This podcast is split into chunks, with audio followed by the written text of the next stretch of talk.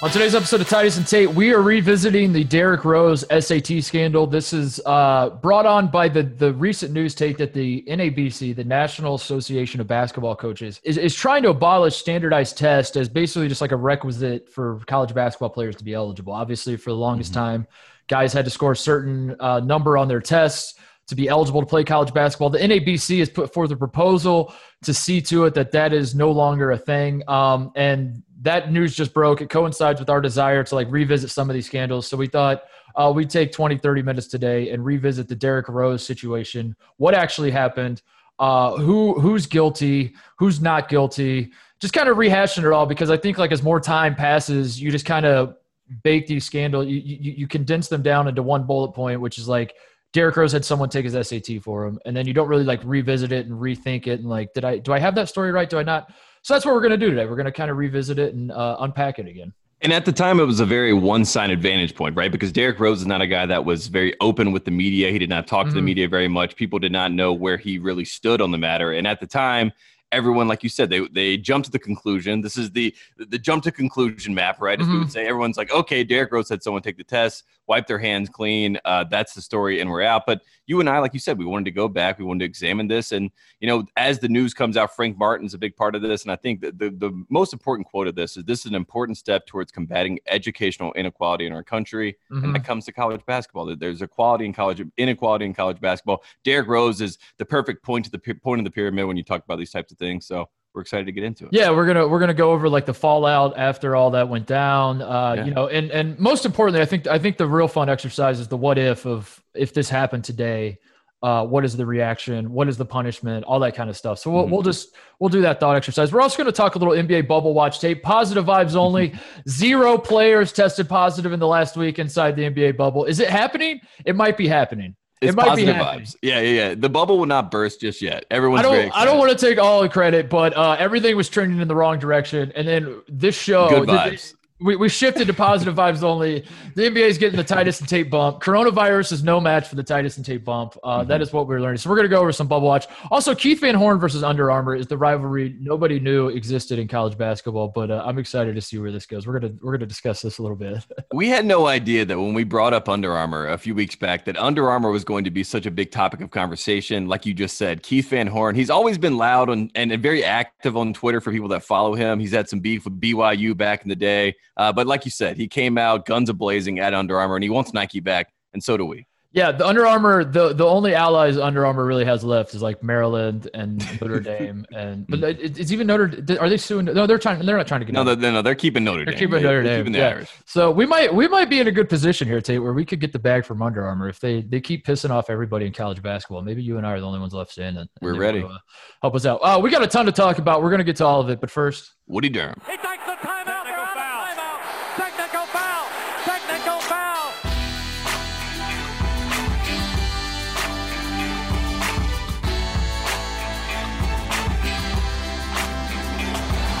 All right, Tate, before we get to Derrick Rose, uh, some positive vibes only bullet points we got to hit here. Uh, headline says Oxford University is saying that a vaccine could be ready by September.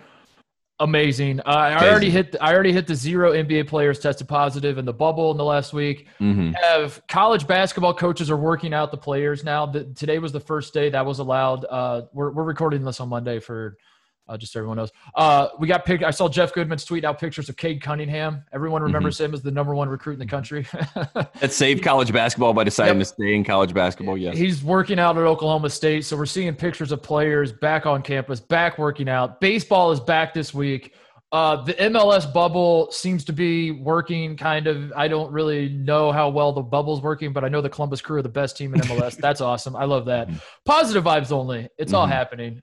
Now let's talk about Derrick Rose cheating. Uh, yeah, yeah, yeah. We're, we're, let's get into the whole scandal, right? Because I guess it is positive vibes in the sense of like yeah. the headline that comes out is that you know th- this board has basically come together with Frank Martin and some other coaches, and they wanted to say that you know basically the SAT and the ACT they are not congruent with the, the thoughts of everyone. It's not there's not an equal uh, let's say it's not equal testing. The standardized test is not equal Yeah. for everyone involved, right? So that's where we are with this. And when you hear that in college basketball vernacular, immediately the the face that comes to mind, the story that comes to mind is Derrick Rose. And you have the bullet points because people may not remember how this all played out. So with Yeah. Derrick Rose, what what happened, Mark Titus? So first of all, I, I want to start with this. Uh, I I misremembered a lot of stuff about this, uh, and by Mhm. that I mean I misremembered that it was it was kind of cut and dry. Uh, Yes. I, I thought there was more ambiguity to what happened. I thought there was more like you could argue that like Derrick Rose didn't do anything wrong, and I guess I guess you can. Kind of. You can't. You can. you could argue that he was like a pawn in all of it, but it definitely Yes. happened. I mean, we Mhm. it, de- it definitely 100 percent happened that uh, the the man had his SAT forged. Uh, so I, I thought I'd start there. That like I par- part of my desire to talk about this was I thought there was more meat on this bone. That it was like, ooh, yeah, let's get into it. What actually happened? Here's what happened. Tate. Uh, Derrick Rose took the ACT three times. He failed all three times. I don't know what his score was, but he did not get a passing grade. The, the way this works, by the way, I, sh- I should preface it with this. FERPA. Uh, the the my understanding, this is how it worked when I was in high school. At least college basketball recruits, there, there's like a sliding scale. Like the higher your GPA is, the lower your passing SAT and ACT score could be. You had to have like the right. So if you have like a obviously really low GPA, you got to get a high SAT score. If you have a high GPA, low SAT, pretty obvious. Uh, but you had to find that like happy middle. Yeah. Um, so what, whatever the score was that Derrick Rose needed, he failed three different times.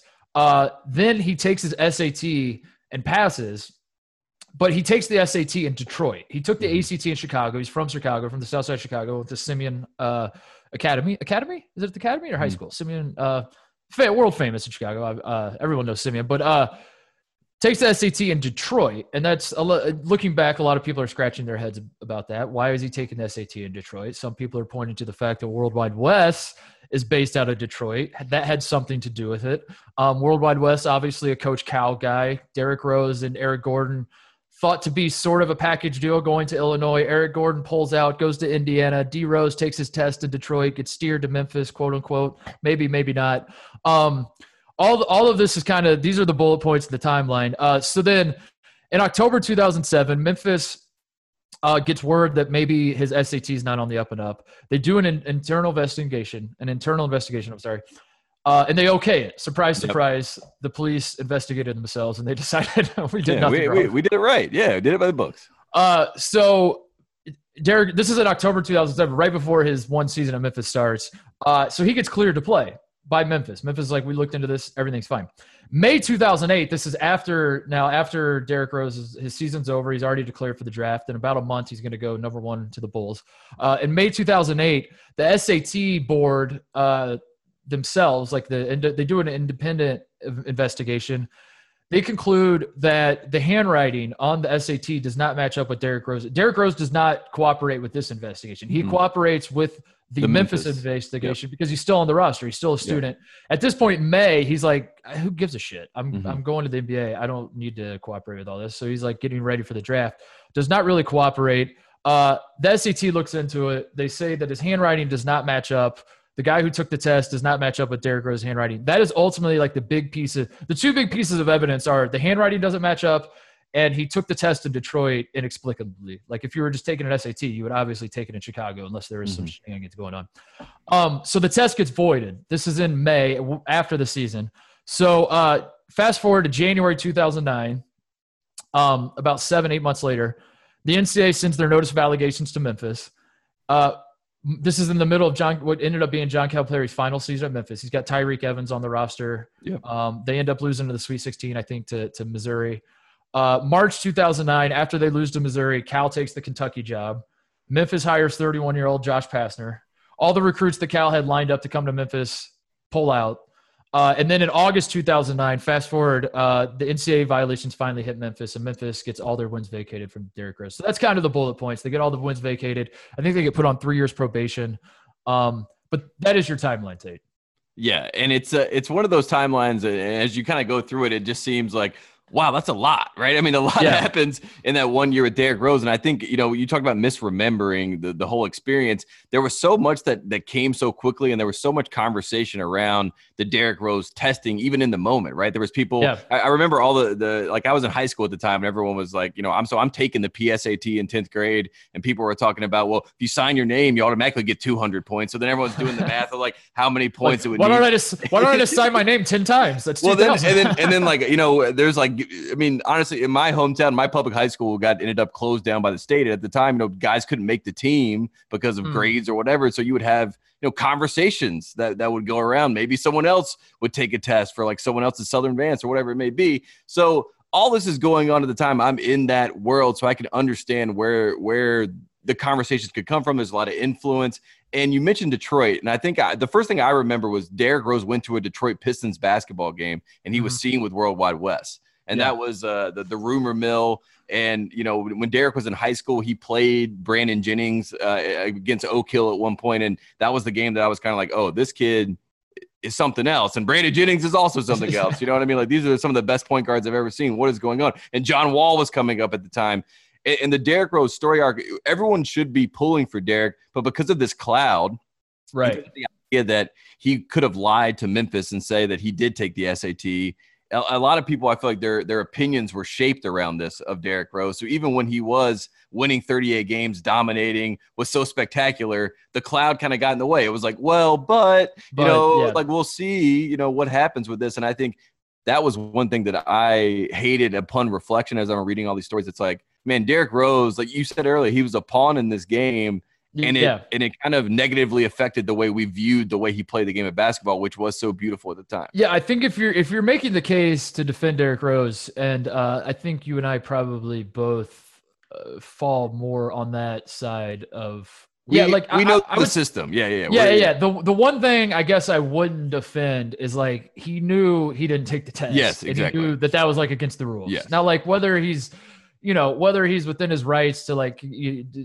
game the system anyway because this system's stupid. So like, go ahead, break the rules. Like, that's pretty much where we are right now. Yeah, like in yeah. this whole thing, it's like if if they're now saying that this is structurally wrong right. and set up for the guys to fail, then Derrick is the perfect person to point that out. So he's therefore, the pioneer. He, yeah, he's not he's not in the wrong because the system is incorrect, but yeah. we won't go back and revisit that. And revisionist history won't say that's the case. They'll still say right. Derrick Rose cheated on his SAT and he's a cheater. You know what I mean? Know, like, he knowingly cheated. Yeah, yeah, yeah. So uh, I, I will start with that. Like if we're if, if we're addressing like to, to be to be fair like he knew at the time what he was doing was quote unquote wrong breaking the rules like could make him ineligible, all that kind of stuff. The, the, the part that you defend him on is that like uh, since Derrick Rose was, I don't know, pick an age, 14, 13, 12, 16, doesn't really matter. He knew he wanted to play in the NBA. This is what he wanted to do with his life. He wants to play professional basketball. He wants to get paid handsomely for it. What else matters than that? That is the career path I, I am choosing. You do not need to pass the scholastic aptitude test to get buckets, Tate. That is not a mm-hmm. prerequisite to like be a bucket getter in the National mm-hmm. Basketball Association. So if you really think about it, like it's it's kind of weird to like take a guy. The system is taking this guy, shoving him down this path that he ultimately like if you would ask Derrick Rose back when he was coming out of high school, do you want to go to Memphis? He'd be like, Of course not. I want to go to the NBA. This is stupid. Why do I have to go to class? Why do mm-hmm. I have to mm-hmm. take these stupid tests? Mm-hmm. Who cares about my GPA? I'm the best player in the country. Why can I not get paid for it? So he was sort of like forced into this. And I know everyone argues like the always the, the counter argument that's always like he didn't have to go to college. He could have played overseas. I would say like honestly, not really. Like you got to remember in 2008, this was not a thing. And he could have been he could have been the pioneer that like Brandon Jennings kind of ended up becoming that. Like Brandon yeah, Jennings exactly ended up being that uh that trailblazer that was like, hell with this, I'm going overseas. Cause like that, I mean, I, I don't remember. Were there guys that did it before him? No, I mean it was pretty much Brandon. Yeah, it, was pretty much him. it was the Arizona. Like Arizona thought Brandon Jennings was going to go there, and then he said, "No, I'm not. I'm going to go overseas." Like it was a path for Derrick Rose to take, but not really. Like it's it's easy to say now, looking back, but at the time, that would have been the ballsiest thing on earth. If he would have been like, "I'm going to Italy for a year to play." Like like it was when when Brandon Jennings did. Everyone was like, "Holy shit, what? You're going to Italy?" Yeah, Why? but eh, let's let's just call a spade a spade. I mean, Derrick Rose is not at a prep school like Oak Hill. Derrick Rose yeah. is a Simeon. He's also in a yeah. public school area. He's in Englewood, Chicago, where I mean, you, you talk about Illinois eh, having the package deal with Derrick Rose. The reason that Derrick Rose didn't go to Illinois is because the coach at the time was too scared to come visit him in his house. That's why I didn't go to Illinois. That's why the Chicago recruits are getting away from Illinois. you know what I mean? Like that. That's like a different conversation. It would, you know? I'll say this. I, I would say this. If I'm at Chicago State, Derrick Rose is not getting out of Chicago. I'm not letting it happen. You're gonna go in that house. I'm gonna. I'm take going it. to that house. I promise you that. And I'm, I'm getting him to become a uh, what's what's our mascot? Cougar. That's right. I'm getting him to become a cougar. so yeah, uh, uh, I think I think if you're defending Derrick Rose, that's where you start. Is that he? This was ultimately he was uh, he came along at the wrong time. If he comes, uh, if he's five years older, not even five years. What was he? This third class, 2nd Mhm. class. He was the second class of one Yeah, year, yeah. right? Yeah, because Yeah. 07. Oh, oh yeah, 07, 08, yeah. Yeah, 07 was the first class. Uh, yeah. So he's if he's three years older, he's just going out of high school, and this isn't a problem at all. And someone's like, Derrick, we, we have evidence that Derrick Rose uh, did not take his SATs, and everyone rolls their eyes, and they're like, cool. Yeah, thanks. Thanks. We don't care. And that's ultimately like kind of how this played out was that all of this kind of blew up after he was gone. And then all of a sudden he's he's winning rookie of the year in Chicago and tearing up the NBA. Wins the MVP his third year in Chicago. But that first year he's getting asked about this. And part of the reason like he, he, he first of all he's never come out and said, "Yeah, I didn't take my SAT." But but secondly like every time he's been asked about it, it's been in his rearview mirror to where like, who, why am I addressing this? Who cares? Like Yep. this is in the past. I don't ultimately care. It was a means to an end, and I'm here, and I got the end. I'm MVP at 23 years old. Why the hell do I? Why why am I going to answer your question when you're asking me like, did I take the SAT? Should John? Should Memphis have? Should they be on three years probation or no years probation? Derrick, he's like, I don't give a shit. I have a Mhm. game to play tonight. Leave me Mhm. alone. yeah, quite literally, and he's the youngest MVP in NBA history, a couple seasons in. And you know, as they, I, I, as I was looking back, right, I was just typing in headlines like Derrick Rose cheater, just to see like you know all these sports blogs that would pick this up, and you kind of read all of them, and they're all just talking about how Derrick Rose had taken so much away from Memphis and how he had cheated the game. And so I, I did my, I, I tried to put my thinking cap on Mark Titus. I started thinking about it. And it's like Memphis, all the money that they made from that one year, yeah. No one took it, right? They kept all that money. Uh, I I don't know if that's true. I think they. To your, your larger point stands. I do think part of the violations were Maybe like they had paid to- some they penalty. Let's- repaid- let- yeah, okay, so they had they to pay back like their NCAA tournament share or something. Yep. But to your larger point, like it increased the profile of the the school, and they've made a ton of money since then because of and, it. yeah. and Derrick Rose, right after the fact, he gives a, a a donation that's anonymous, an anonymous donation to Memphis to basically say like, my bad, like I'm Yeah. not going to say anything, but here's Yeah. the money for me to say like I'll make up the damages that this may have cost you, right, to to get you off my back. He pays that out to them. Everyone should be happy with that. And then I, I mean, obviously the the the redacted part of this. In my opinion, like the, the whole the the Memphis, like, can we just go back and stop erasing the history that we watched? Like, even if it is like, yeah, they were Yeah. cheated or whatever. Like, I'm I'm almost at the point Yeah. where if we're gonna if we're gonna go back and say now that Derrick Rose shouldn't have had to take the SAT to get into college anyway, we're, we're just in I the know. as we as we can, you keep bending, it eventually will break. You know what I mean? Like, I hear what you're saying. So I, I share the same thought as you. Like uh, the, the, the most recent the, the most recent example of having these discussions is Louisville getting their national title. Yes. Away. And it's like, are we going to pretend like we didn't watch Hancock, Luke Hancock make it rain?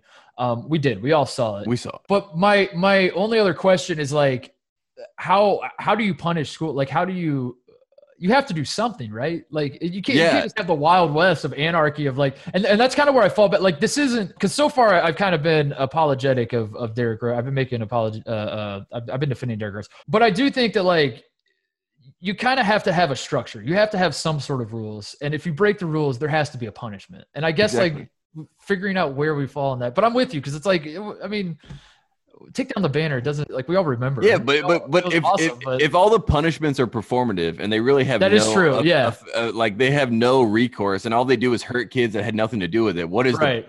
Other than think- to pat, pat ourselves on the back and say, "Hey, we're keeping everything everything in order." We did it. Yeah, What? we're, we're taking that fabric down, so now that fixes everything. I think I think that's the big takeaway is the NCAA needs to get more creative with their punishments. I think we need like better ways to punish uh, things because because I mean yeah, Derrick Rose like ultimately paid no price for that. Like he went to the he went to the NBA, he wasn't punished at all. Cal, for what it's worth, we haven't even touched on the John Calipari part of this. Exactly. He was not implicated in any way, shape, or form. He uh he played this beautifully as as Cal does. Like I mean, the guy got out of Dodge. The the the the timeline, as a reminder, January 2009, the notice of allegations hit. Two months later, John Calipari's like, "Deuces." Blue blood. it's time. I'm out. And then he goes, uh, he goes, he goes to Kentucky. His name wasn't even in the notice of allegations, but he knew. I mean, you, you, you smell smoke, you know fire's coming. I mean, the NCAA found no wrongdoing on his part or Derrick Rose's part. So right. no, no one knows who right. did the wrongdoing, but apparently everyone does. I don't know. It's a, it's a right. But what? So what? What would the punishment? Because I, yeah, like I, I have a hard time like, um like there has to be you, even now today in the current as we look back on it and like i don't think it's quite as big of a deal as it was back then obviously given what we've learned like i'm not uh i wouldn't if it happened now i'm not writing a column like crucifying the kid and saying like yeah. That's wrong with college basketball but i still think there's got to be like a punishment i still think but, it's like not nothing it's got to be something right I mean, in if it was in May 2008 or whatever, and all this stuff was coming out, and you were Mark Titus, the, the college basketball writer at ESPN, and that was the media yeah. era, you would have to write that story. Is what yeah. I'm saying. That that was what I felt was unfortunate at the time. Is like everyone was waiting to to write that because everyone kind of had an idea that this is what went down. It was kind of hush hush. People were talking about it. It was behind the scenes, and it was more. I feel like an, an agent conversation for the NBA yeah. That, that, it was yeah. then it kind of got you know leaked down into the college basketball ranks. And that was uh i don't know it was just very unfortunate but it's also it's funny how quickly in 12 years the the the perceptions change to the other side where if someone did write that article right now they would it would be over for them you know i'd be like what yeah. are you talking about? This this kid is a is a product of the system and no one's taking yeah care right right. da, da, da, and it would be a whole thing. Yeah the the I, if i would have wrote that i would have had the big brain take which is that derrick rose don't crucify the kid, crucify the system yes. that that put him in this position, mm-hmm. that told him you have to go to college and you have to take these dumb tests that have no bearing whatsoever on your career earnings or what's going to happen the rest of your life. But we're going to force you to sit down and take this test. So the Cal part of it. yes. I find that fascinating. That that is one part. So I, I think as we look back on it now and you say, uh, how would things be handled if it happened today? I think Derrick Rose I think his legacy at Memphis isn't as big of a deal. Like I said, I do think people still. I, I think people. I, I, don't think he gets a free pass. I think people are going to be like, "That was wrong." Yeah. Like, like we're not gonna we're not gonna say you're a hero. You're not like some hero for having someone else for cheating the system. But at the same time, like it's stupid that you're here. It, I, I would I would equate it to the equivalent of like, yeah, like if, if we find out Zion took the bag, like it's you're still breaking the rules. But like uh, we're, we're in an era where everyone's cheering for the player. Every uh, mm-hmm. student athletes can do no wrong for the most part. On the flip side, I think if this happens today, Cal gets crucified even more than he did. I know he still does. I know this is something that gets brought up. Uh, you cannot mention John Calipari's name without mentioning two vacated Final Fours. The first one at UMass with Marcus Camby. Uh, and this one, obviously, being the second one, he's the first coach ever, the only coach ever to have multiple Final Fours vacated. I think, I think if this happens today, the Cal thing is still a bigger deal because whether it's true or not, the NCAA has pretended, at least in the last few years, to shift away from plausible deniability being a thing. Like the, that that that's been like a huge shift I think like Roy was the last one that got in under the as the gate was closing on plausible mm-hmm. deniability. Roy just like slid right in and then it mm-hmm. shut, and then Pitino started knocking on the I door. He's like, "No, I couldn't do that." yeah. And Pitino's like, "What happened? Let me out!" And Roy's just waving at him like, "Sorry, buddy." and he's just getting driven up to Iona because people forget Tate Rick Pitino not mm. directly implicated in any of the Louisville scandals except for the uh, the Italian restaurant one. I mean, I guess he was he was implicated. Just one, one. just but one. the but all the other stuff he was not directly implicated. I think that was that was always the saving grace with Calipari. He was never mentioned in the notice of allegations. There was no evidence that he knew about this going on, um, other than like he was tight with World Wide Wes, who the, that whole like angle. But that's circumstantial. So back in the day, like I you you there were a ton of people who were defending Cal. Among them, Tate the Kentucky governor, when John Calipari gets hired at Kentucky, and all of this blows up in Memphis, and the, the, news outlets are looking for quotes. They're asking the Kentucky AD. They're asking who. They asked the Kentucky governor, "How do you feel about John Calipari being involved somewhat in the scandal at Memphis?" And then now he's the new Kentucky head coach. He says, "I'm not worried about it because they have never said Coach Cal did anything wrong at all. I think he's a very upstanding guy. I think that's his reputation. I think that reputation will be with him here. I really don't foresee any problems. That was the Kentucky governor at the time. Great answer. And I, he might not be wrong. I'm just saying, like, if this happens today, the NCAA says, based on just kind of how what happened with the Pitino thing, and I know that I, I know that uh, uh, Louisville ultimately made the decision for the NCAA in that one, but uh, the way the NCAA is talking, at least, whether they're dropping the hammer or not, the way they're talking is that plausible deniability is no longer okay. If something happens under your watch, you have to take the fall for it.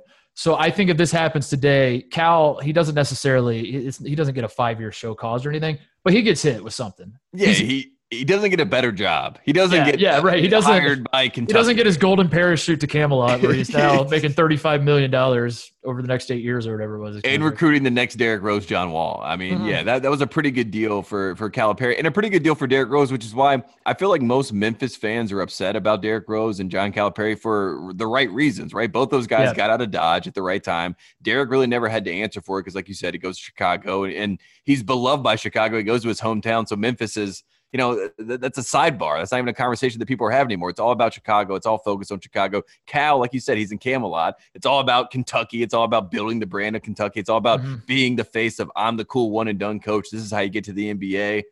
And he hardly even referenced, you know, Derrick Rose in Memphis when he talked about yeah. it. He obviously did with John Wall and Cousins and those guys, but once that class was there, that was the class. That was the blueprint. That was who he pointed to and uh, I don't know. It, it is. I understand the the Memphis fan point of view, which well, is, I'm upset. The, the, other point of view, if you're a Memphis fan, is uh, not only all that, but um, Demarcus Cousins and and Xavier Henry were committed to yes Memphis at the time, and so was uh, John Wall was thought to be like what was John Wall was Wall was number one, Cousins was two. Mm-hmm. and Henry was three or something like that. So they, they were one, two, three. Yeah, they were all like, yeah, exactly. Cousins and Henry have already committed to Memphis at Cal or, or, to Cal at Memphis. I mean, and then John Wall was thought to be like oh, John Wall. Even if you ask him today, like he says he went to Kentucky just because of Cal. Like he just wanted to play for Cal. So like you can kind of deduce that John Wall was going to end up at Memphis if that was the case. Mm-hmm. So you just kind of you, you just start playing the what if game and connecting dots. And if this Derrick Rose SAT thing doesn't happen and the national runner up stands and that's like a that's etched in stone and cemented in John Calipari's legacy. And then he's got number one, number two, number three lined up coming for next year, and there is no, no notice of allegations in January 2009. Is John Calipari going to Kentucky? I don't think he is. I, think I don't think he is either. With the top three recruits coming to coming to Memphis. I think that's what's yeah. And I think Memphis is a blue blood, right? I mean, I think so. Yeah. And then Rick Barnes and John Calipari are battling it out. Like the Memphis Tennessee thing is amazing, and Kentucky is one of those you know, are they going to get back? You know, it's an Indiana situation where everyone's like, who's going to be the coach to come in and clear this up and figure this out? And that's why I don't know. It, it, the the chips fell very well for everyone yeah, uh, at the top Memphis. of college basketball, except for Memphis. Yeah, which is who also I left out the best. Jerry Tarkanian taught us about this, so I don't know. It seems a little too. I don't know. I don't know. I left out the best part that 31 year old Josh Pastner took over at with zero head coaching experience after all this. So Memphis, uh, Memphis fans literally sued uh, Rose and Cal and uh, yep. Memphis athletic director. They were the season. Some season ticket holders got together, and they said that they're they had a loss of value on their season. T- they're not wrong, by the way. I don't mm-hmm. blame them. Mm-hmm. They they had bought season tickets. They valued them at, at X amount because they thought Memphis was about to be a blue blood. And then all this shit hit the fan, and, jo- and, and suddenly you look up, and 31 year old Josh Pastner's got his thumb up his ass on the sideline. You're like, what? Yeah, and Will Will Barton Will Barton's looking over there. He's like, "What are we doing?" He's like, "What are we running?" Uh, How did yeah. this happen? yeah. I the, the the deepest conspiracy theory that we can come up, or I can think of right now, is that Calipari he flew too. You know how he everything flew too close like, to the sun. It, yeah, it's Icarus. Icarus. the Icarus situation was he had too much talent coming to Memphis. He was like, I, yeah. I look at Memphis for the next decade. I have to get out of Dodge right now. Maybe he leaked the report. Maybe he was like Derrick didn't take the test, and uh, I'm going to. So my question to you, Tate, if if this happens today, going going shifting back into that mode, what if what if this NABC proposal goes through and the SAT is abolished uh, as a uh, a requisite for for college athletes? There's a world where like guys still have to take the SAT, but it's not necessarily going to make them ineligible if they don't score high enough. So if we find out that all of this is that's the rea- that's the situation in the world, and then a guy like Derrick Rose comes along and has someone take his SAT for him, do you think uh, Memphis should be punished for that in any way, shape, or form? Do you think it's on? It's it's obviously a little unethical, but like where where do you fall on that? What is the outrage there? If he still s- cheats, yeah. I'm going to say this. I do not think for one second that Derrick Rose hatched a plan to have someone take his SAT for him. Yeah, I, mean, I don't think so either. Like I don't I don't think this was his I, plan. I, I, think, I think I think I think if it were up to him, he could have basically been like, "Guess what? I'm just not playing college basketball, and then I'm going to try to go get drafted in the NBA." Um, yeah, and that probably would have been his choice. That's and that's true. that's sort of like for me is a lot of the times with these conversations we're like as if you know Jonathan Kuminga, right? Let's just use him for example. He's the one that's plotting this grand scheme. There's a Yeah, lot of right, there's a lot of people that are around that have their own plan for for these type of players, but I don't think I would be upset other than the fact that it would weird me out that uh, it's a more of a care like right it's, it's the person that would that would be yeah, uh, in question not the player, right? It's like, why would you personally want to do that? I like the way that you play basketball. I like your competitiveness, whatever you may like about their game. But as a person, how could you, you Yeah. know, with your conscience be able to do that cleanly? I think that would be. It depends on how much I like the guy. If it's Zion that does it, I'm Yeah. like tight. That's cool. If it's man. Cam Reddish, I'm like, you can go somewhere else. yeah, if it's Cam Reddish, you're like, what an asshole. If it's Grayson Allen, throw him in prison. If it's Yeah, Zion, yeah. you're like, tight, dude. yeah, yeah. Good for you. well, I mean, uh, the, the other crazy part about all this is that I've seen all these Ivy League schools because of the pandemic. They're they're not going to take uh, SAT and ACT scores in into consideration this year because of you know the testing sites not being available and all sort of stuff. So that that kind of sets the table Yeah. right for these schools to say, well, they don't really matter anyway. So Yeah. then they, they're out of consideration. I know in North Carolina when I was applying, they told us that the SAT didn't as matter as much as it did five. yeah, I always ago, found that I it's so weird. Some schools think the A- ACT is a bigger deal. Some think the SAT. I don't know why. When I was coming out of high school, I was led to believe the SAT was the bigger deal.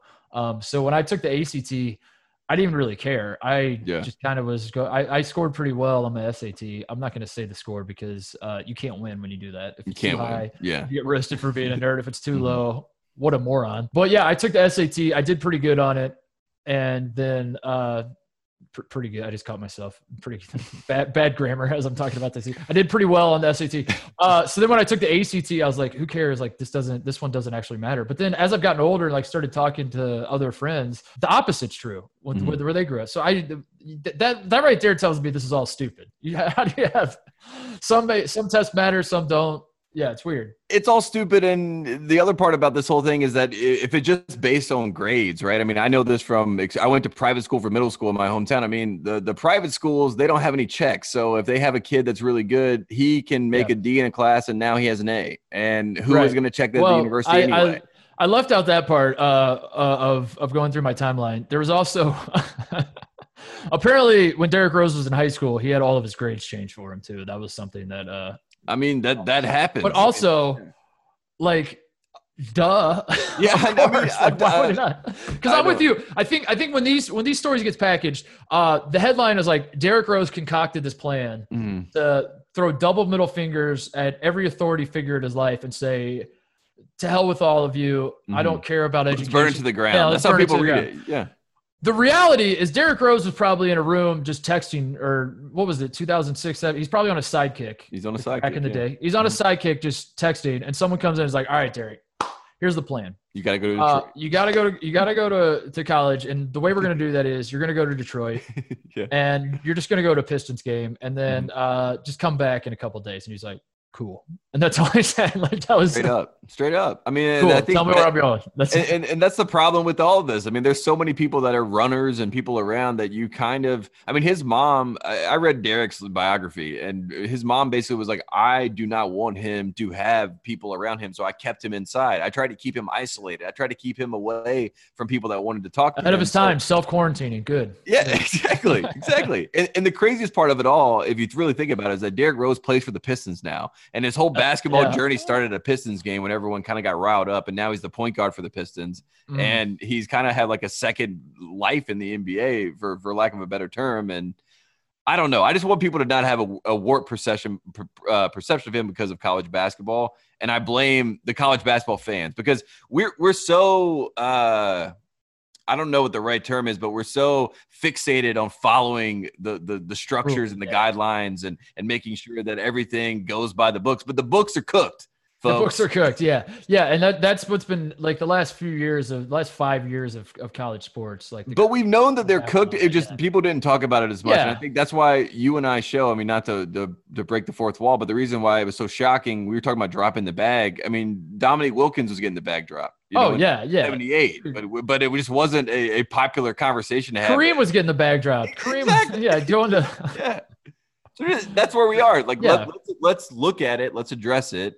And who knows? Maybe we fix Yeah, it. Maybe we I, I think, I think in the last five years, that's been the fun, the, the, the huge shift in college sports is, uh, not only are people like pulling back the curtain, but they're they they want the curtain pulled back even more. Like there's mm-hmm. like the, the whole the whole facade is just being blown away. Um, but we've all known the facade was there, and I think like the reason the reason nothing's ever really happened is because there's never been enough time to like mobilize an effort against these systems at play because yeah. the people who are suffering or the people who are are getting screwed by the system or whatever are the the athletes, obviously. Yeah. Um, and I'm not just talking about paying the players. I'm talking about situations like this where Derrick Rose, for all we know, I mean, yeah, sure, he probably made some money. Uh, he probably got the bag drop for him, but uh, outside of his brother getting uh, put on a couple flights, like there's no evidence that Derrick Rose got the bag. And I mean, you know, you, you guys that listen to the show know where we stand on this. Of course, he probably got the bag, but uh, not even that. It's the the the SAT stuff. The um, kind of like being steered to certain schools based on like what shoe brand your AAU team, and then like uh, suddenly you're Brian Bowen and you look up and your dad's taking the bag and you, are like you have to go to the school and he's like, huh? I don't want to go there. I wanted to go, you know, all that stuff. So all these guys that are getting screwed for the longest time, by the time they realized what was happening, they were graduated and moved on to the NBA or moved on to, and then and, they, and at that point they're like Derrick Rose was, where he's like, dude, that's in my past. I'm trying to win the MVP. Like I don't really care.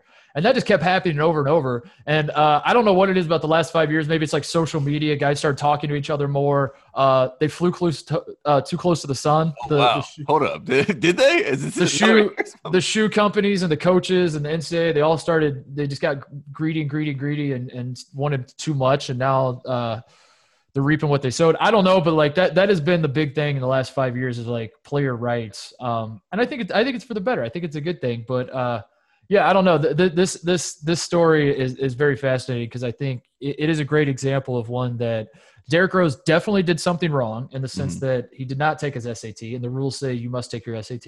He knew he did something wrong, and yet if it happens now, we would still say it's wrong, but you'd be like, I get it. I just get, I mm. get it, and I realized that he didn't have.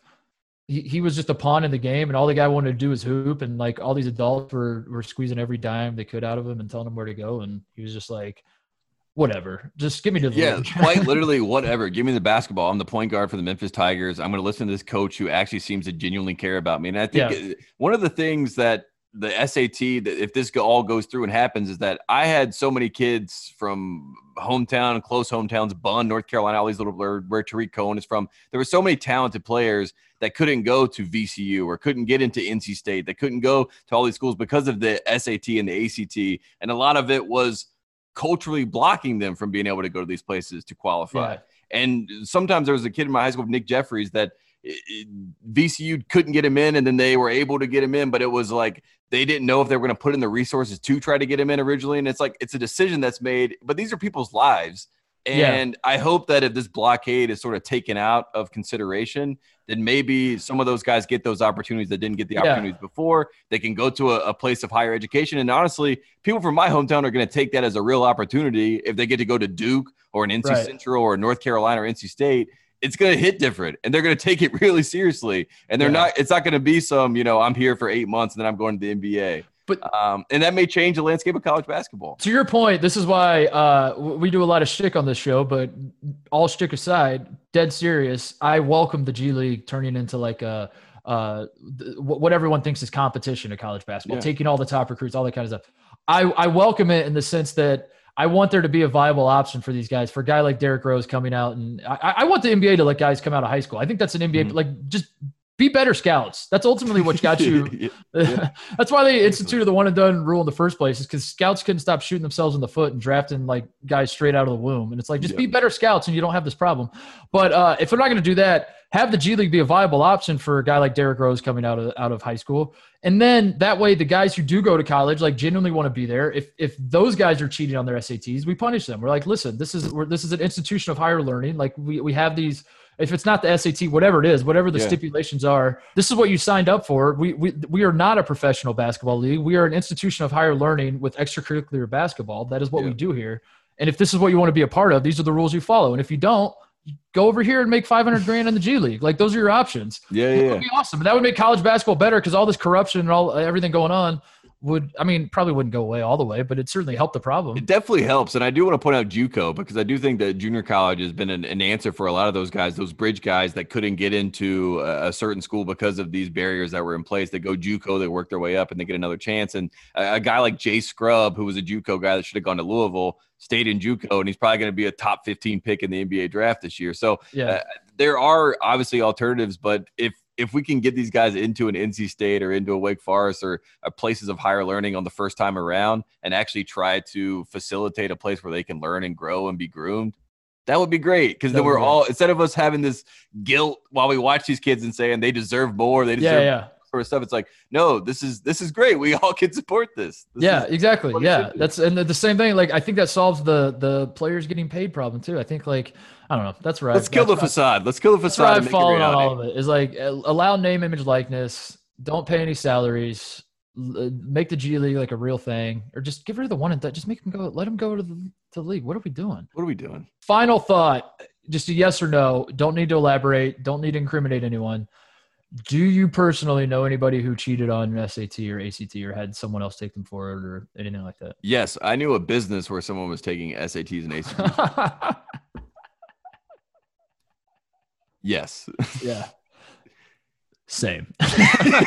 so that's why I mean we did the bag moms last year, you know, yeah. with Lori Loughlin and, and Felicity Huffman. And I mean, I, I thought that was gonna be a much bigger deal than it was at the end of the day. I don't think they're serving anything large, but uh, that is something that happens. I mean, college is a pressure situation, puts parents in a lot of pressure pressure situations. Social pressure comes into it. The kids are under a lot of pressure because they have to live up to certain some sort of expectation and that's just in the the white mm. you know educated whatever quality of you know the private school kids basically is what i would call them and that's what's going through there with lori loughlin can you imagine what happens in an inner city i know yeah you don't yeah. have you know people taking you to college board classes every week to learn about what's going to be on the test and all these types of things yeah. um Yes. Yes. One word. Yes. My my buddy Keller, who you know well, who I've mentioned a few times on the show. Um, the original troll. He scored. He scored fifty points higher than me on the SAT. It was very very close. He did slightly mm. better than me, and there have been rumors swirling for years that he paid someone to take his SAT for him. And uh, I'm not saying he did. I'm just saying if if you start looking at the evidence, you start analyzing those handwriting samples. Mm-hmm. I don't know. You can you can you can draw some some certain conclusions. So. Uh,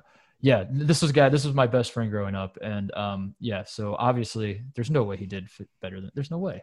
There's no yeah, way. there's no way. There's yeah, no way. yeah. Look at the samples. My final thought, and I think this is a very important point to make. As all of this was going on at Memphis with Derrick Rose, the women's golf team at Memphis was also wrapped up in a scandal where they were giving three thousand dollars of impermissible benefits to their players, which in women's golf, like three thousand dollars might as well be ten million dollars. Yeah, for real, that's that's legendary. So, I think a lot of the Derrick Rose uh, hoopla, a lot of the the outrage was just a cover, a diversion away mm-hmm. from the real scandal, which is that the women's golf team was dropping the bag for the, did, the did Memphis women's golf team.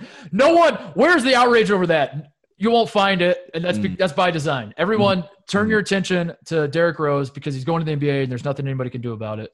And don't focus on the women's golf team. It's disgusting. It's rotten to the core, and uh, I'm not going to let it slide. It's been yeah. 11 years, but I'm I'm on to you. Classic misdirection. Uh, shout out to Chris Vernon. Uh, we need him to come on and, and discuss this whole thing. We need the Memphis. This is yeah. the real Memphis saga. Yeah. Uh, all right, we're going to come back. We're going to talk more scandals, specifically Keith Van Horn versus Under Armour. and Keith Van Horn taking the bag from Nike. Also, do a little bubble watch. Uh, there's some stuff from the NBA bubble we got to hit. We'll be back right for this. Quick break to get a word from our sponsor, Dell. Whether you're working remotely, taking web classes, binge watching TV, or gambling, Dell is here to help you find the right tech. From XPS and Alienware computers that are redefining what's possible with 10th gen Intel Core processors to the latest top brand electronics, our seamless tech solutions will help keep you connected. Plus, you can get free shipping. Call us today at 800 by Dell, B U Y D E L L. That's 800 B U Y D E L L. Back to the podcast. All right, so before we get to the uh, bubble update uh, with the NBA, which is is going swimmingly, we're very excited to talk about that. Uh, there there is this Keith Van Horn story that you, this is your corner that, that mm-hmm. you discovered. You saw this tweet, you sent it to me. Um, Keith Van Horn taking shots at Under Armour. This is notable because Under Armour is uh, U- Utah. Keith Van Horn alma, alma mater um, yep. is an Under Armour school, And Keith Van Horn is very much not an Under Armour guy. Lay, g- give the people a little background on what happened here. So Keith Van Horn, for people that don't know, he uh, went to the his NBA career. Went to the finals twice, famously 0-2 with the Nets with Jason Kidd. They lost, and then 2006, same thing, they lost, and then he retired at the age of 30. And everyone's like, "What happened to Keith Van Horn?" He went to Twitter and he's there.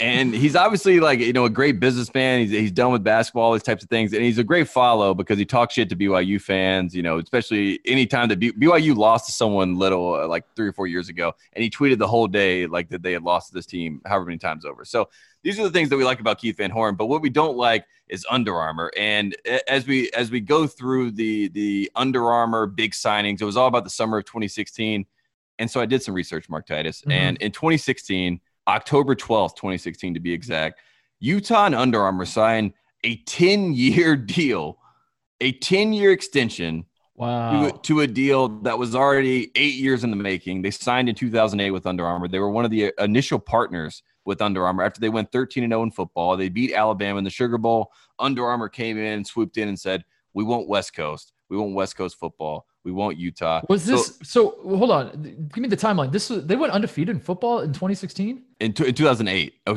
oh 2008. I'm sorry. Yeah, the yeah, first yeah, contract. Yeah, the first this, contract. So this is the this is Under Armour like trying to get into the world, right? They're, wait, give trying, me the give me the timeline because they so the Alex Smith team that was like oh four. Four oh five. That was Urban that was Meyer Urban, team. and then he goes to Florida. Yeah, yeah. And then they went undefeated again. Yes, yes. They went 13 and 0 and they beat Alabama the year before they won the title That's against right. Texas. I yes. remember this now. Yes. Okay. And so so they signed the contract in 08. So, then they re-up in 2016. Is that what you're saying? Exactly. So they okay. come in they, they come in basically at the at the right time, right? Where Under Armour yeah. is hot because they're like we're gonna we're gonna change Maryland football. Maryland's gonna get out of the ACC. Maryland's gonna go to the Big Ten and take over the world. We're gonna take over West Coast football with Utah. And anyways, all this leads to Keith Van Horn in 2020. Uh, this is four years after that 10 year deal. He says UA shoes are trash. Uh, the gear is trash. Uh, he doesn't even want to wear his, his, famed Utah gear. And again, Keith Van Horn is a four-year guy at Utah. I took him to the Elite Eight. Had some great moments. Rick Majerus and, and him. I mean, they had such a great friendship. I think he had a kid when he was at Utah. He has a lot of ties to the University of Utah. He's a big voice at the University of Utah. So for Keith Van Horn to get online, this is more damning than UCLA. For him to get online and say, "I'm done with Under Armour. I want Nike." He works for Nike. It feels like a right, door is yeah. open. You could put a face to this. The the UCLA one is just your the entity of UCLA versus mm-hmm. the entity of Under Armour. This is not Kareem doing this. This, this yeah, is, this is yeah. Keith Van Horn. This is yes. this is Utah basketball royalty. Mm-hmm. He, uh, his his direct quote on Twitter. So the what happened was a fan tweeted at Keith Van Horn. Someone please send. Uh, and then they tag Van Horn a Utah mask. That black Nike abomination is an affront to our Under Armour school. And Van Horn quote tweeted and said, "I don't wear UA garbage. I wish Utah would see the light. Players hate the, their UA shoes too." Um, and then you go to Keith Van Horn's Twitter bio. He's an entrepreneur, a coach, and a founder of Colorado Premier, a nonprofit Nike sponsored hashtag Nike Girls EYBL basketball club. So um, he's very much in the bag for Nike. I don't blame him. I just find that the timing of it all is beautiful because, uh, yeah, we just touched on the Under Armour versus the world. Basically, that's what it's become. Under Armour is persona non grata in college basketball. No one wants it. We, we did talk, like, we were obviously laughing a lot about how they're suing everybody and trying to trying mm-hmm. to uh, force majeure. They're trying force to majeure. force majeure their way out of all these contracts. Um, but in, in, in, all seriousness, the shoes are garbage, and everyone who plays basketball those shoes hates those shoes. I had one yeah. pair of Under Armour running shoes, and I was I wore them like five. Like my mom bought them for me because they were like half price at Kohl's or something. She's mm-hmm. like, I thought I thought you'd look good at these. I wore them like on three runs, and I thought my feet were gonna fall apart. Never wore them again. Under Armour's in a tough spot it's it's just a it's it's a tough spot. And as we know, the the the college basketball world is run by shoe brands, and uh, when the whole world hates your shoes, yikes. yeah, it's it's not a fun place to be. And I, in fact, the the one time I recall being sent shoes from Under Armour, it was the Steph Curry's the the, the dad fours that they yeah. sent. They look like golf shoes, uh, and, and he sent them, uh, and I tried to wear them. I mean, they were comfortable to wear like the grocery store but it was one of those things where it's not it is not suit in a basketball setting. Uh, I, I shit you not. My Under Armour running shoes became my lawn mowing shoes. Yeah, exactly. That's what I mean. it's, it's, like a it's like a hang out of the house type of shoe, which is totally cool because you know Steph's a suburban type guy, so he's just hanging around, like you said, mowing the lawn, doing. Uh, yeah, yeah. I forgot to mention when we, we were going over we were going over the the rise and fall of Under Armour. Uh, what was that like? A I've lost track of time. A month ago, whenever we did the that initial podcast. It could be both last week or a month yeah, ago. Yeah, I have no idea. It, it is both. Or last year. It's, somehow it's both. Yeah, it, it's actually both. Uh, we we were talking about the the year that Under Armour had in 2015 with the with with Steph uh, winning the title and mm-hmm. Spieth was on fire and mm-hmm. Cam Newton was MVP mm-hmm. and on down the line.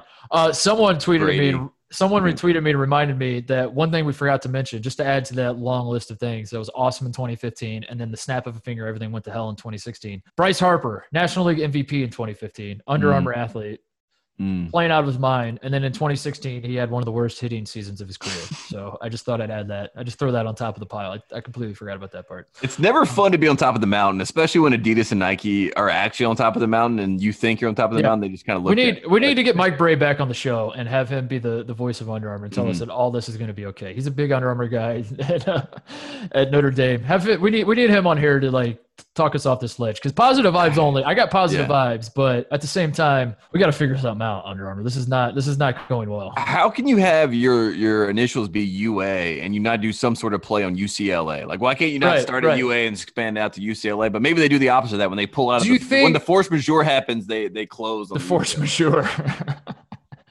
force majeure.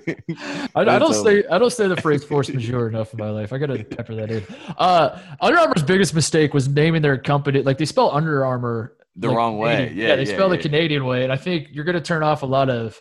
That, that's not going to win over Middle America. I mean, you could you could slap your logo on the Golden Domers all you want, but Middle America sees you spell out your your name. Also, what, what, what, does America like? They want one word. They want Madonna. They want Rihanna. Yeah, like, they want Adidas. They want Nike. They don't want two words. Like they, yeah. that's too much. Like yeah. especially if one of the words is under. People like. And then you start talking about UA and like suddenly you're like University of Arizona. Is that what we're talking about? What? Are, yeah, it's it's too much. It's Let's too make confusing. up a new brand, Overshield, and we take on under we take on Under Armour.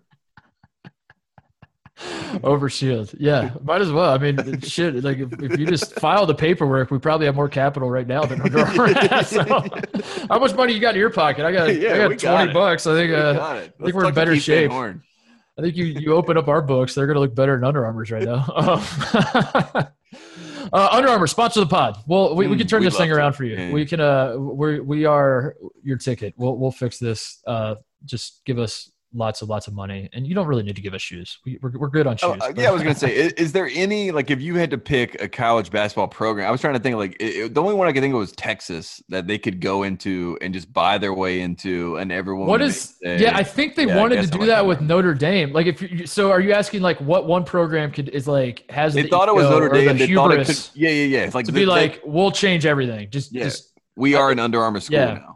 It's it's uh it's they thought it was Notre Dame. It's not. It's not. Um, because Notre it's Dame UCLA. Notre Dame is just like kind of preaching to the choir. Like Notre Dame is a huge brand, obviously, but like the people that like the Notre Dame brand resonates with are already kind of like Notre Dame people to where mm-hmm. it's just like kind of a you're not you're not winning over new people with Notre Dame. You know what I mean? You're, you, have no, the, line in the sand no, has been drawn.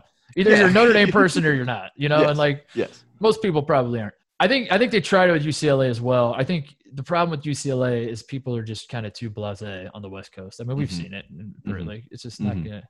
So I I think the two choices are Texas or Ohio State. Ohio State's not going to do it, but I, I, it's got to be like Texas. Like Texas is the one. Like they, they started the Longhorn Network, and everyone's like, "What's that?" And they're like, "We just show only Texas stuff." Yeah, we we just play our game.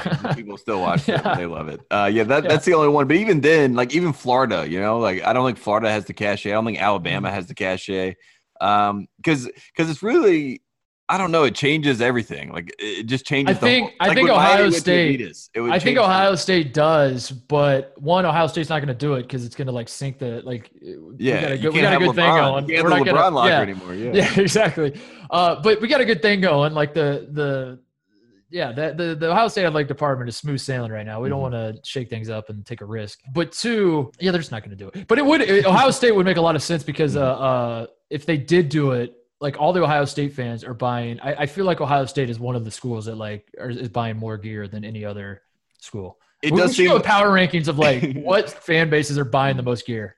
Yeah, because they're all going to Dick's. Like as soon as yeah. that hits, they're like, "All right, let's go to Dick's and get some Ohio State Under Armour gear." Ohio State's a big one. Um, hmm, Texas, obviously, yeah. I, I think, uh, yeah, Michigan's got to be up there. Michigan's got to be up there as well. I mean, I feel like Nebraska's Carolina probably sneaky. could. Nebraska could be sneaky. The the Syracuse, biggest Syracuse is a good Syracuse answer. is a good one. Duke's a good one too. I mean, it's impossible. Duke 'cause is a good one. Duke, Duke is Nike and uh, Carolina's Nike, but like if if Under Armour just went to Duke and was like, "I'll give you a billion dollars for Yeah. 15 years," I think that one Duke says yes, and two, all the Duke fans are like, "We've been Under Armour." Yeah. Forever." I uh Kentucky too. I we, we see Yeah, yeah, Kentucky yeah, fans. yeah, Calm yeah, down. yeah, I, I I could feel the We wrath of Kentucky even- fans yeah, tweeting at us. Like we, we Kentucky as well, obviously. Tennessee maybe too. Tennessee would be a good one. All the check, like you just make a bunch of checkers. Just talking about blue bloods. Kansas, Yeah, it's just been-. Or just do a cross reference of the list we just made and the list of like all the best college basketball programs. Would you look at that? yeah, who would have thought Gonzaga? Uh, all right, NBA update, uh, bubble Yep. update. We already hit the big bullet point. Zero players have tested positive in the last week. 236, I want to say it was. Was that the number? 326. Am I just 300. Yep. It was 326 players tested. Zero tested positive. Positive vibes only, unless we're testing for corona, in which case negative vibes only is what we're after. the bubble is working, Tate. Dare I say it? I we have been I I'll just I'll put it on me. I have been the biggest skeptic. I've been the biggest hater. Uh, I shifted my focus two weeks ago. I said, "Screw it, let's let's do it." I'm positive vibes only. We're doing this thing. I am pleasantly surprised. We're not out of the woods yet. I think games have to actually start.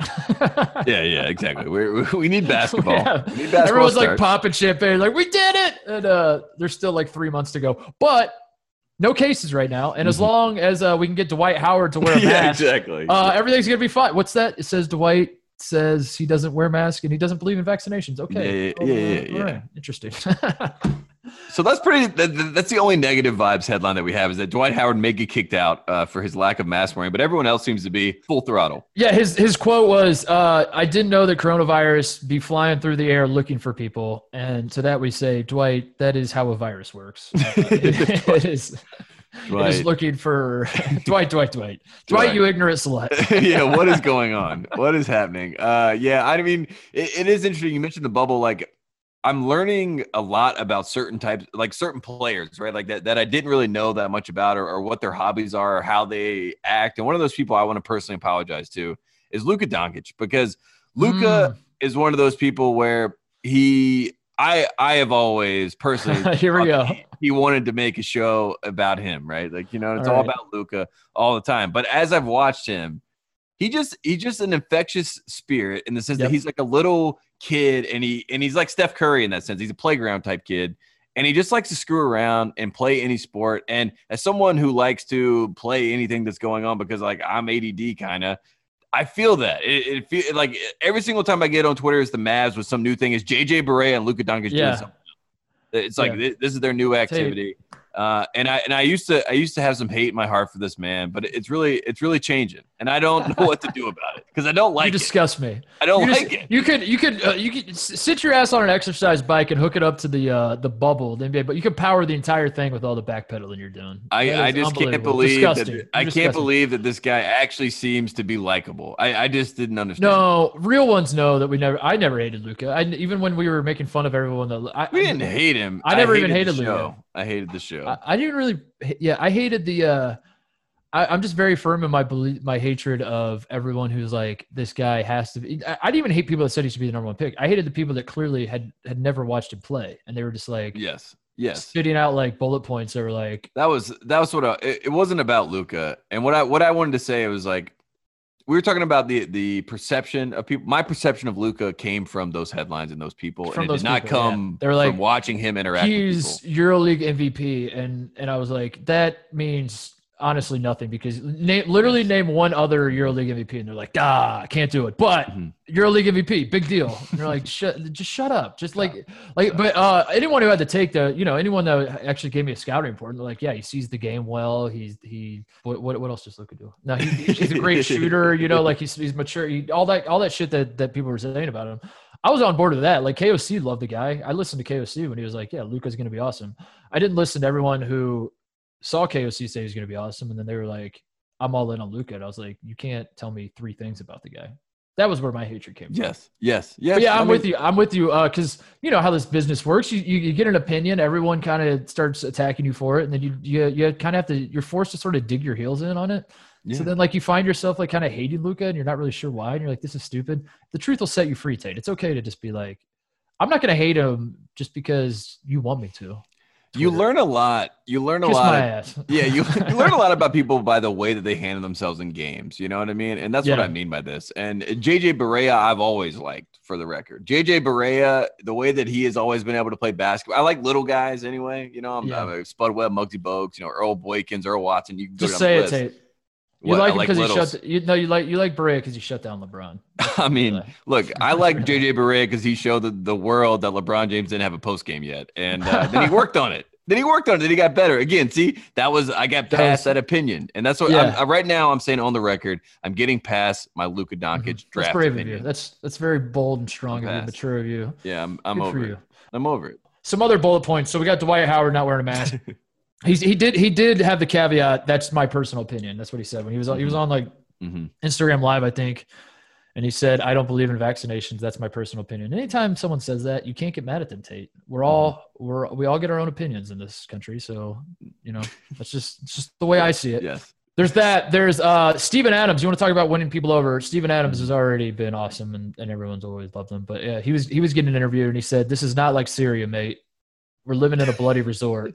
and um, I love that because I do love all the NBA players that are coming because you know the initial wave of guys was like, "This is a disaster. There are no nightclubs on this resort. Like, what am I going to do? There's no." Yeah, only Rondo. yeah, yeah, I only have 2,000 square feet in my suite. Like, how am I going to live with this? And then now we're getting the second wave of, I should probably use better terms than wave and second wave, but uh, we're getting the, the wave of uh, uh, other players that are that are coming out and being like, you guys are all spoiled. This is fine. And Steven Adams is the most recent, but he also does it in his uh, Kiwi accent. That's awesome. And I just wanted to point that out. Saying mate just makes everything sound so cool. If you and it also makes things seem less serious. You know what I mean? It's like Yeah, it's not right. that serious. Just like, Yeah. come on, like calm down about this. Stop freaking out. We need America needs a word like bloody, where like the Brits use it and the the Aussies and the Kiwis, where Mhm. they're just like we're living in a bloody resort, because like that word is the f. You know, you're dropping the f bomb, but we Mhm. don't have like a softer version of the f bomb like they have, where they say bloody. That's basically what bloody is. You're just yeah, like in the South they say frickin', but like Frickin', again, yeah. yeah. It, We don't really have that. Yeah, Yeah, we No, we need need to work on that. We need to work on our vernacular, and uh, maybe we come up with that. Uh,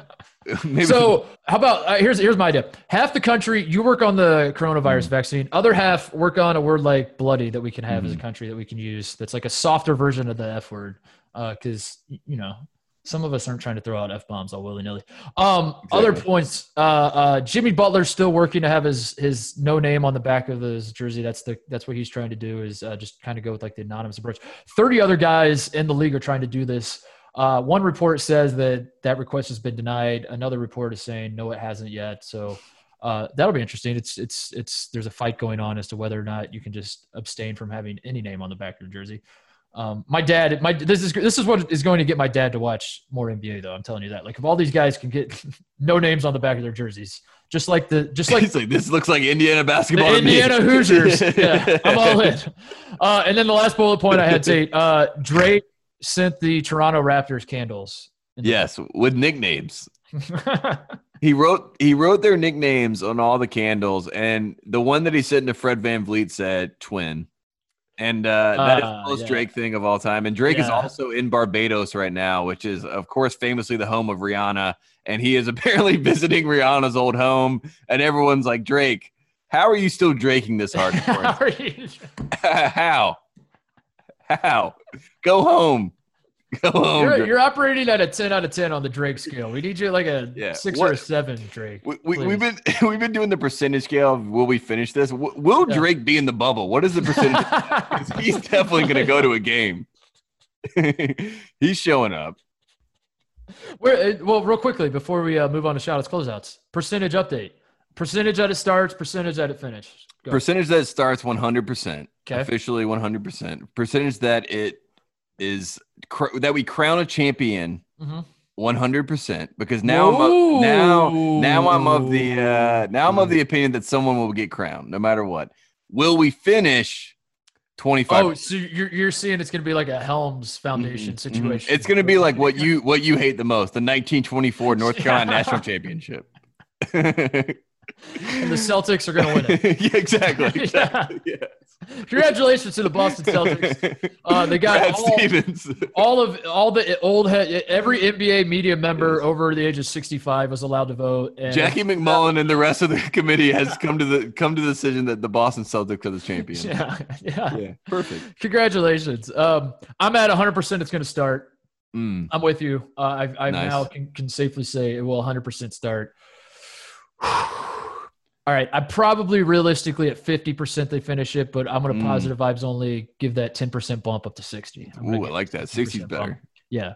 The positive vibes only bump pushes it up to 60. I, I, like what I'm seeing out of this bubble. Um, as a as a virus expert myself, I think they're handling it well.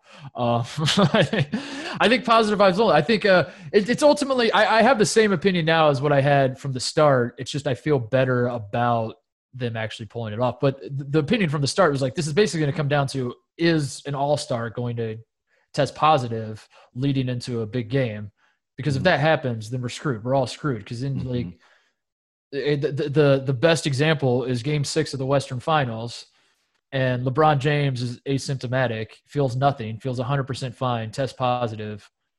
Are they making him sit out? And LeBron James, a fully in, in his mind, he's fully healthy, and he's sitting in a hotel room watching his team. Like I don't think they are, but at the same time, he can't play. That's the mess on their hands that they have to avoid. And initially, I thought that was going to happen, and now 60%. I'm lock me in at 60%. I don't think it's going to happen. I think we're good. I think we're crowned champion. I want to ask this before before we move on to shots closeout. Last thing, uh, wh- who win? Who could win the championship where everyone universally agrees that this is not an actual NBA championship? Like, what is the what is the one team that wins where everyone's The like, Rockets. The Rockets. Okay. J- yeah, I th- I think like everyone gets. Yeah, I, I it's it's got aren't the Rockets the most hated team? Like it's got to be the Rockets.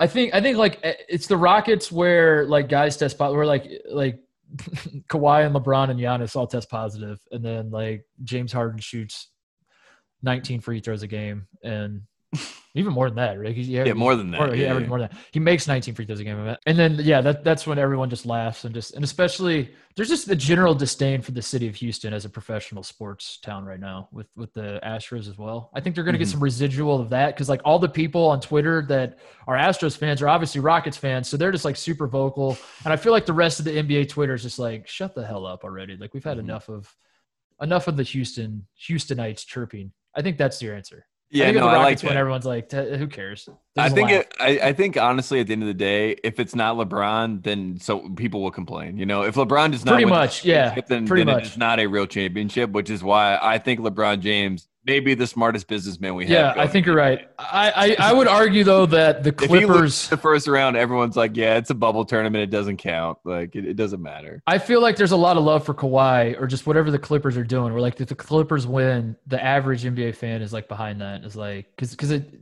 Yeah, I, I think I think it's I think it's got to be one of the LA teams. I think if the Bucks win, people are upset. Then they're Mhm. saying this is fraudulent.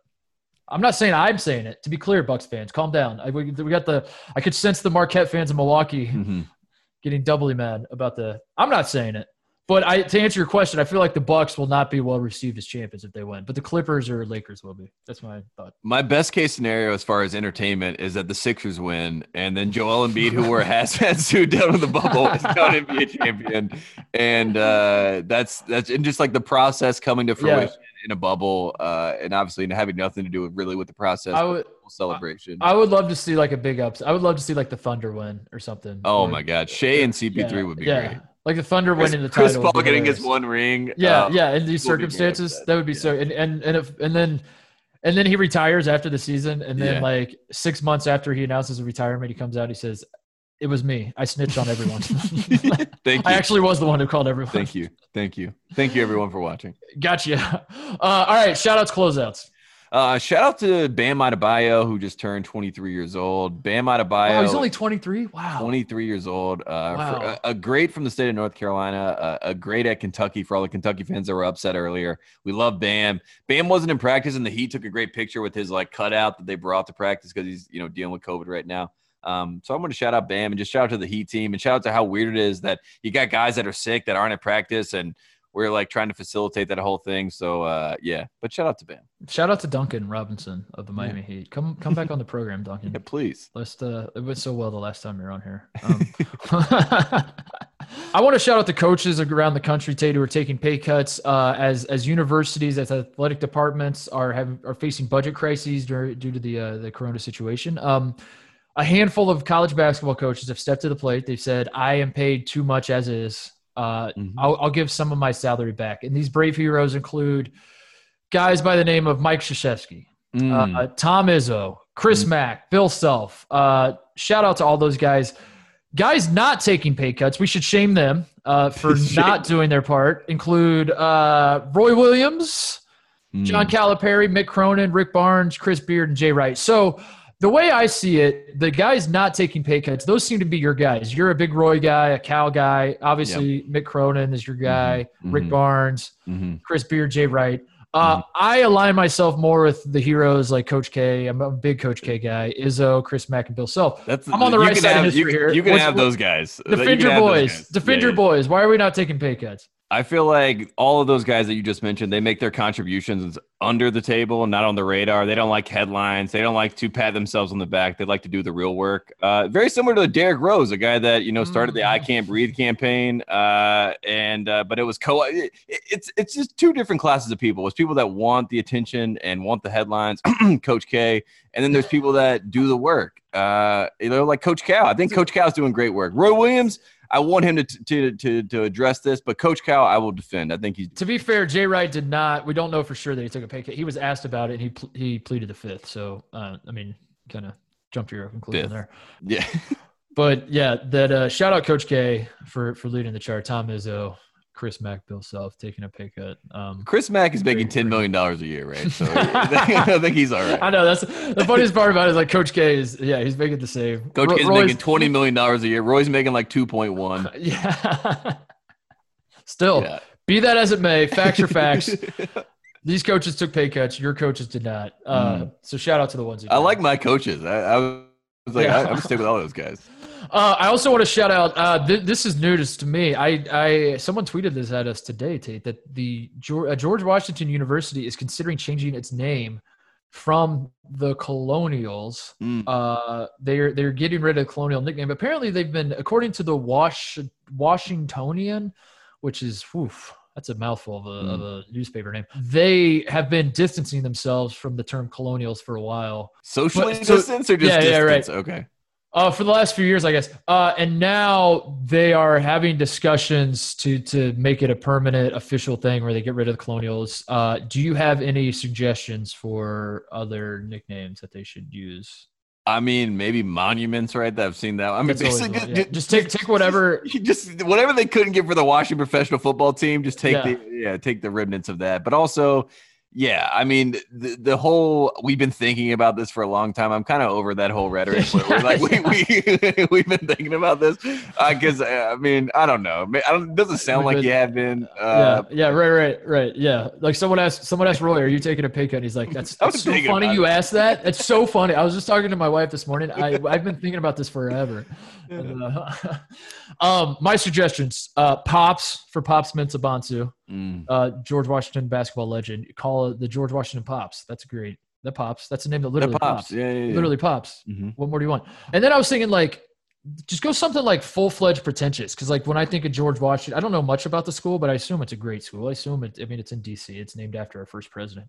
Um, I assume it's like super hard to get into and pretentious and all that you should just name yourself like the scholars and just like mm. turn your nose up at everybody and just be the George Washington scholars or the George Washington experts. What about the founders or like I founders? Mean, yeah, yeah. I don't know. I, first, yeah, yeah, the, the first. Yeah, yeah, That's their basketball team. They yell first when they go. Yeah. The George Washington champions. yeah, I I mean, honestly, it sounds like they might have to change the name of the school at some point too. so they, they need to really figure that one out. the unnamed, unmascotted, the fight, the, the unnamed, yeah, the that college in Washington, yeah in DC. The college in Washington, human beings. They do the the Greendale approach. Uh, yeah. So uh, shout out shout out to George Washington University. They've been thinking about it for a while. We like we love people that have been thinking about it for a while. Um, what else you got? What other shout outs we have? Now I want to shout out uh, Stuart Scott. Yesterday was his birthday, uh, 55th mm. anniversary. I know you and I are two of the kids or the mm-hmm. generation mm. that grew up with Sports Center and Booyah and all that sort of stuff. And every time I see those clips. I miss when we all watch highlights together. That's yeah. what we, we talked about the monoculture and all those like hoity-toity terms for it. But I just miss the idea that we're all watching the same thing, uh, especially yep. when it comes to sports. And uh, Stuart Scott was the best at delivering it, and a North Carolina guy. So uh, shout out to Stu Scott. I I'm 100 percent with you. It's uh it, it it was awesome watching the the highlights, and it took you like four watch throughs of Sports Center to realize you were watching the same. Thing. Yeah, exactly. You're yeah. like, did they just restart, or am I just having the best day ever? It's 1 a.m. and you're like, wait a second. I know the Mariners win by win by three. So this must be the same game. Yep, yep, yep, there it is. Mariners win by three. Okay. Yep. All right. I've watched Sports Center five ways, five times through. Yep. Yeah. All right.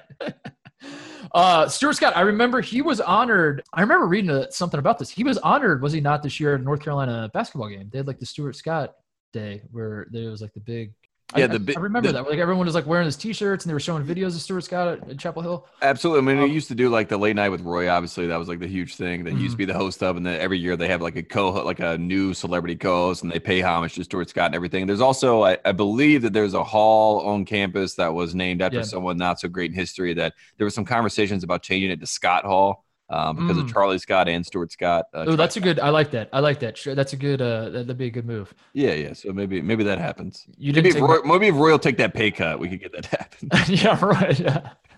Roy's been thinking about it.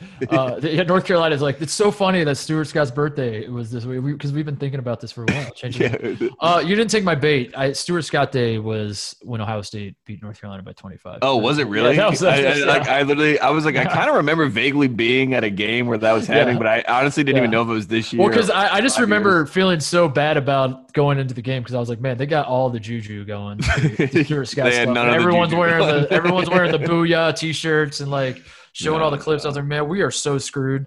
And then, uh, as it turns out, your team was dog shit. yeah, yeah, yeah. I was gonna say that. None of that juju worked.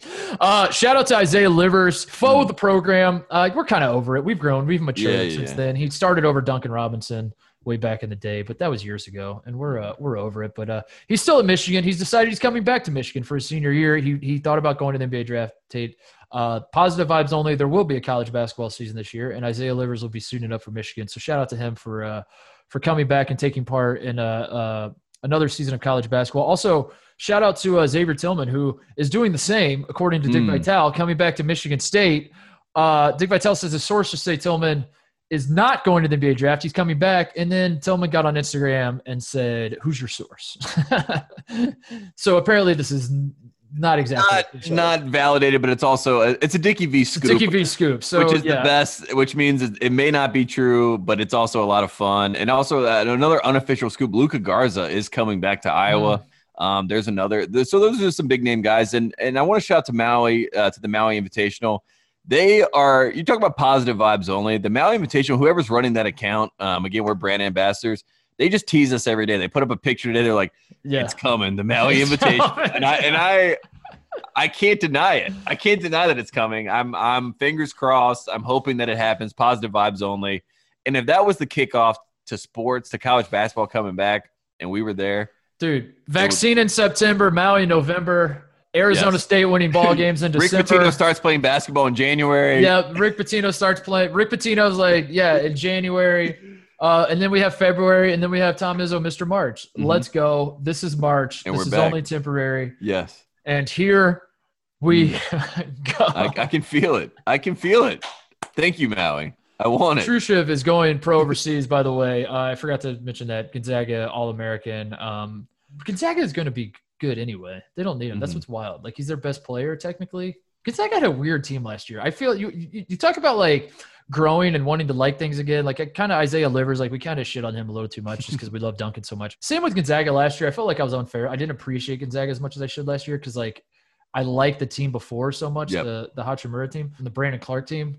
So last year's team, I was like, eh, not really that excited about these guys, even though they were winning a bunch. So when there's a season next year, I'm excited to be excited about Gonzaga, if that makes sense. Mm-hmm. Also, mm-hmm. Luka Garza, I want to cheer for him. I want to like him because I got yeah. shoehorned. I got put into like a position where like I loved Obi Toppin so much mm-hmm. that I had to, by nature of loving Obi Toppin, hate Luka Garza. But I didn't hate Luka Garza. I enjoyed yeah. watching Luka Garza. So I'm excited to watch him this year. No, it's a very like Payne Stewart, Phil Mickelson, like when they were going against each other, and then like but like once Payne won that major, you're like now I can pull for Phil. You know what I mean? It's yeah, kind of like exactly. now once Obi Toppin got his award, it's like now I can pull for Luka yeah. Garza and hope he has a great season. And I believe, fingers crossed, positive vibes only. we have a chance. We have a chance. We have That's a all I chance. can say. Uh, shout out Columbus Crew, best team in MLS Oh, yeah. four games. Shout out to the to MLB starting this week. Sports might be back, Tate. They Mm. they are back. They're officially back. Team Officially sports, back. Professional team sports are happening on your television this week in North America. That Mm. is a thing that is happening. There are zero test positive in the NBA bubble. Why don't they build the entire country out of the bubbles? With that, Please. saying. Um, and we have a vaccine coming, and it's positive vibes only, and we're feeling good. And that's it. Do you have anything else? No, I need a haircut, and I saw they were building all the barbershops in the bubble. So if the Oh, whole yeah, country was a bubble, then I could go get an easy haircut. My. I've already decided I'm not getting a haircut till we're back uh, in the studio in person. So I don't know how long that's going to be, but is, uh, you know what this sounds like? This sounds very Harrison Barnes. I'm not going to shave my beard until we make the playoffs. Yeah. and the Kings, they got lots of injuries. Harrison Barnes is in quarantine right now. You don't you don't want to play this game, but also kind of like it. I'm I'm growing my hair. I, I I decided that. Like I'll get a haircut when we do the first podcast we do back in studio. When I when I can Okay. when I can reach across the table and slap you in the face when you have a shitty take, uh, I Yeah. will have a haircut for that, but not a moment before. That's my grow it out, grow it out, do it, make it happen. That's, Uh, that's also, world wants. Big Brain Book Club starting on Sunday. Uh, uh, Brief History of Time by Stephen Hawking. Read chapters one and two by Sunday if you want to take part in this book club. I'm starting on Instagram. Um, it is, it has been hilarious seeing the response so far. A lot of people in the DMs. Uh, shout out to Stanford Steve who who DM'd me when I said I was starting the Big Brain Book Club. He DMs me on Instagram and he's like, "I'm so in. This is a great idea." And then I announced what book it was, and he's and then he just replied, "Uh, "Never mind, I'm out." great, great start. You had me. Hook, line, and sinker, like- and I'm out. And uh, yeah, then everyone asking me, "Can I listen to the audiobook instead? What if I just read the Wikipedia page? Can I take part of the? It's it's it's off to a very poor start so far. I think people are missing the point of the Big Brain Book Club, but uh, we're still going to charge on. So if you want to take part in that, we're reading two chapters a week, and uh, we're meeting Sunday Sunday evening. So uh, I love check it. that out. So Love it. That's it. All right, that's it. That's the show. Uh, We did it. Yeah, we'll be back at the uh, we'll be back at the end of the week with another show. See you guys.